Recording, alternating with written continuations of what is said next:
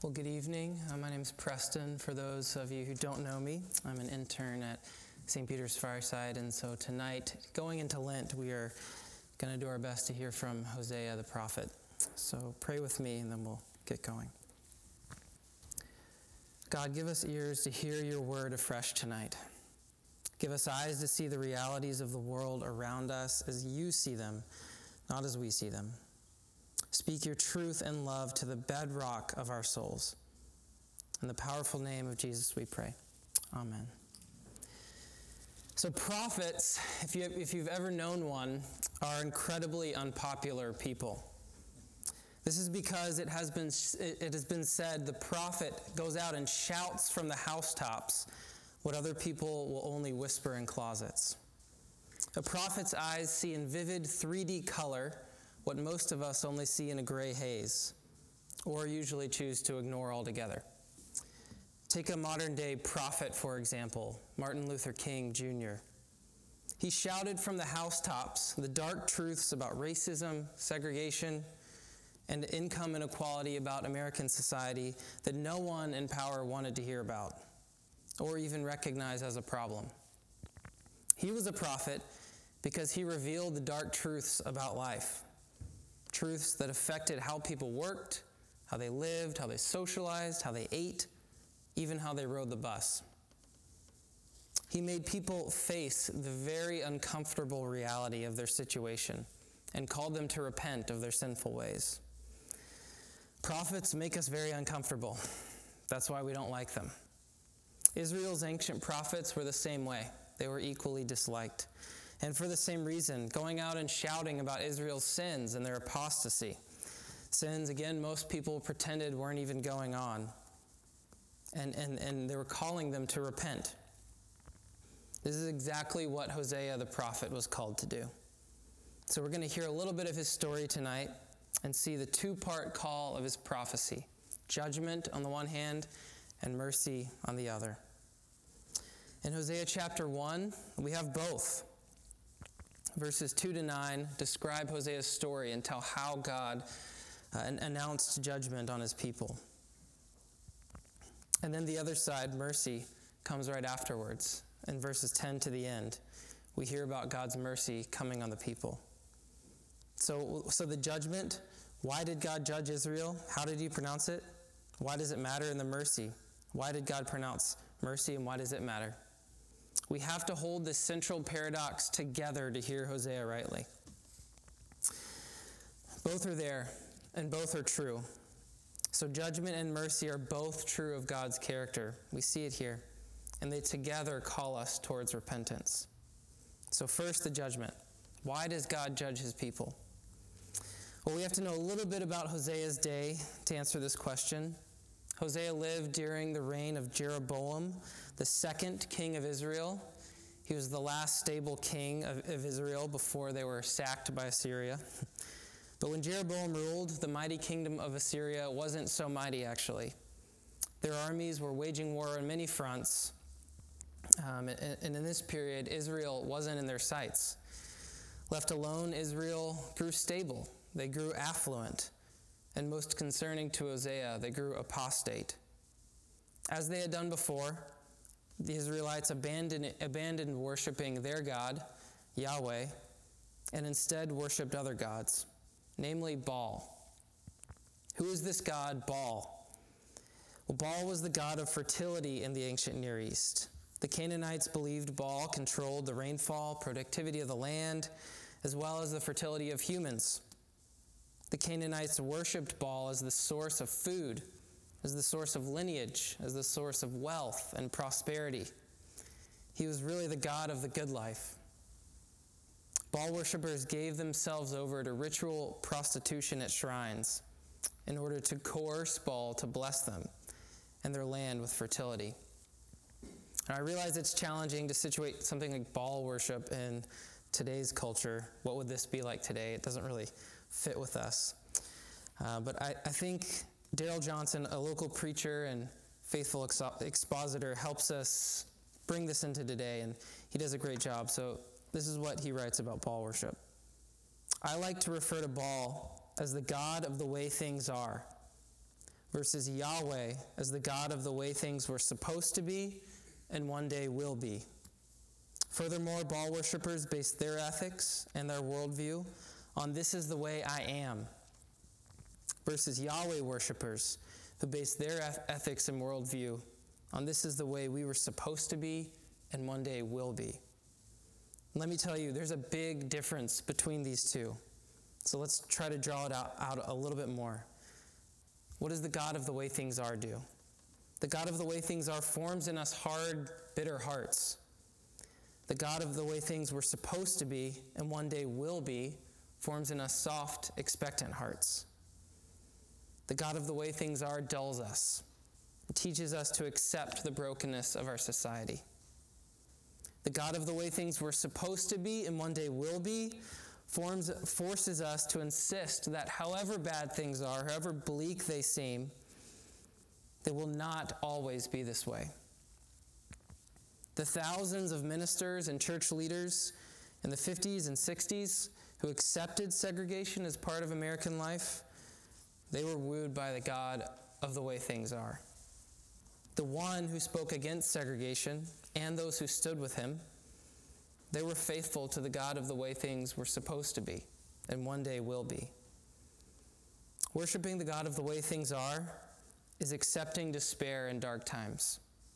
It's losing a sense of mission and purpose in comfortable times. Worshipping the God of the way things were supposed to be and one day will be means maintaining a yearning, a thirst for God to return things to rights, no matter how bleak the circumstance. Worshipping this God means we refuse to be comfortable with this world and we witness to the one true God who is on a mission to set things right. But in Hosea's day, in a time of stability and affluence, which is the most tempting time to do this, by the way, God's people in Israel were lulled into this complacency. They did forsake the God of the way things are supposed to be and one day will be, named Yahweh, and they turned to the God of the way things are. This is a tragic trap for the people of God, then and now, individually and as a church. We fall into it all the time. You see, we know, we know we're worshiping the God of the way things are when our hopes lie in a political party to change our city instead of the gospel. We know we're worshiping the God of the way things are when we numb our pains and distract our disappointments with whatever it is Netflix, the news instead of taking the difficult road to healing through Christ who knows our deep suffering and knows how to heal it. We're worshiping the God of the way things are when we believe all the sum of our negative self talk instead of believing that we're God's children, chosen and deeply loved. This is why God judges Israel. Their new God was destroying them. But how does God pronounce judgment? Well, Scripture often describes this relationship between God and His people, this covenant relationship, as a marriage. The metaphor is inescapable in Hosea. In verse 2, God announces the land commits great whoredom by forsaking the Lord. And henceforth, the, impro- the entire prophecy is a gut wrenching accusation of adultery. God's judgment in Hosea must be understood within this marriage metaphor.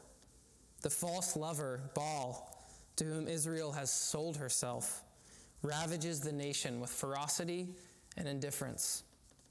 Yahweh is angry. His heart breaks. His lover, his people, Israel, have left him and are selling herself to a vile, false, abusive suitor.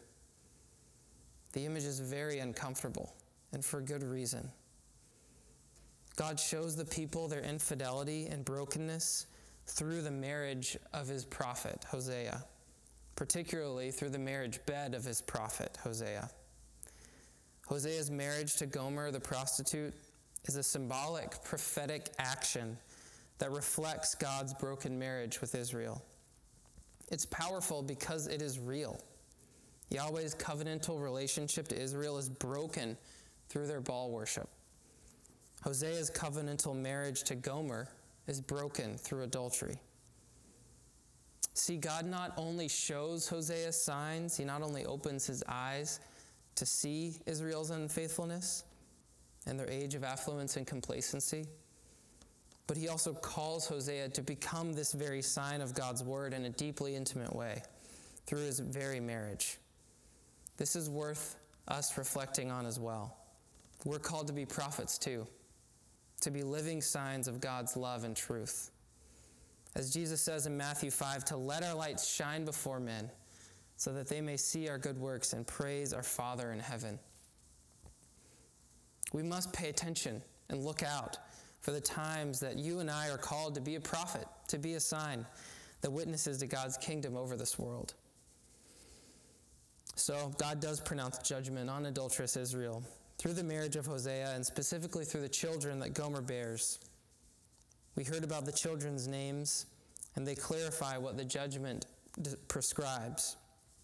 The firstborn is named Jezreel, which means God sows or scatters. The people Israel will be scattered. The second child is named Lo Ruhamah, meaning no mercy. God announces, I will no longer have mercy on my people. And the third child is named Lo Ami, meaning not my people.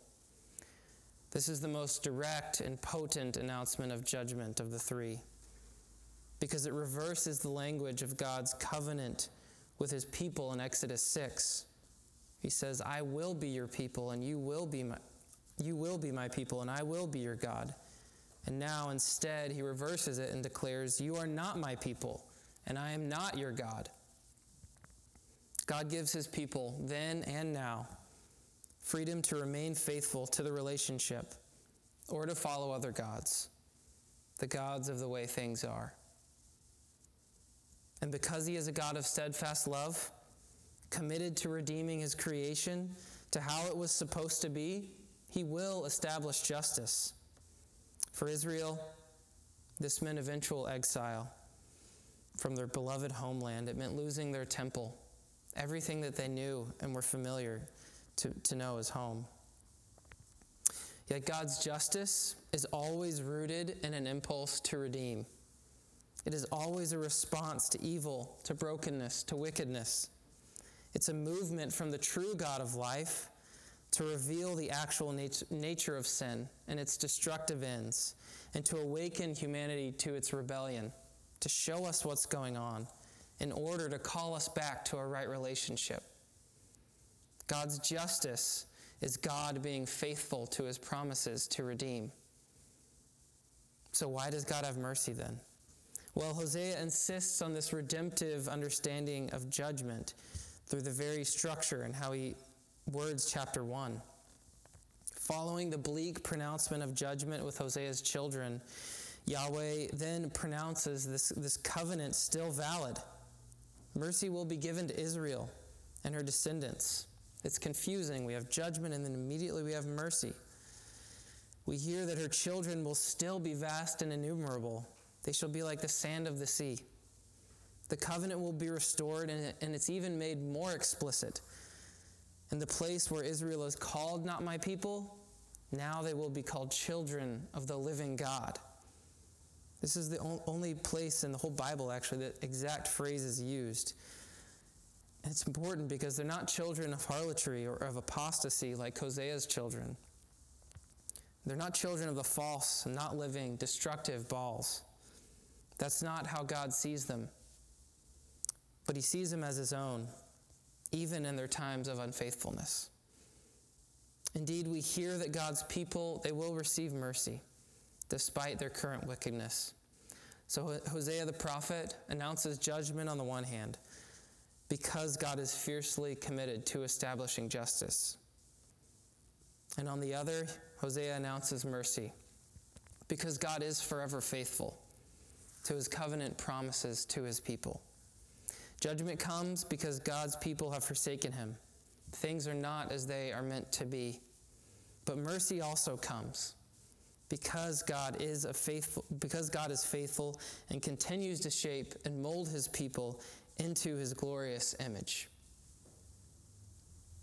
In this story of God's people, which is also our story, God shifted the course of history towards the way things will one day be by becoming himself, by becoming himself to this earth he created, to extend mercy and to adopt all as his children who call upon him.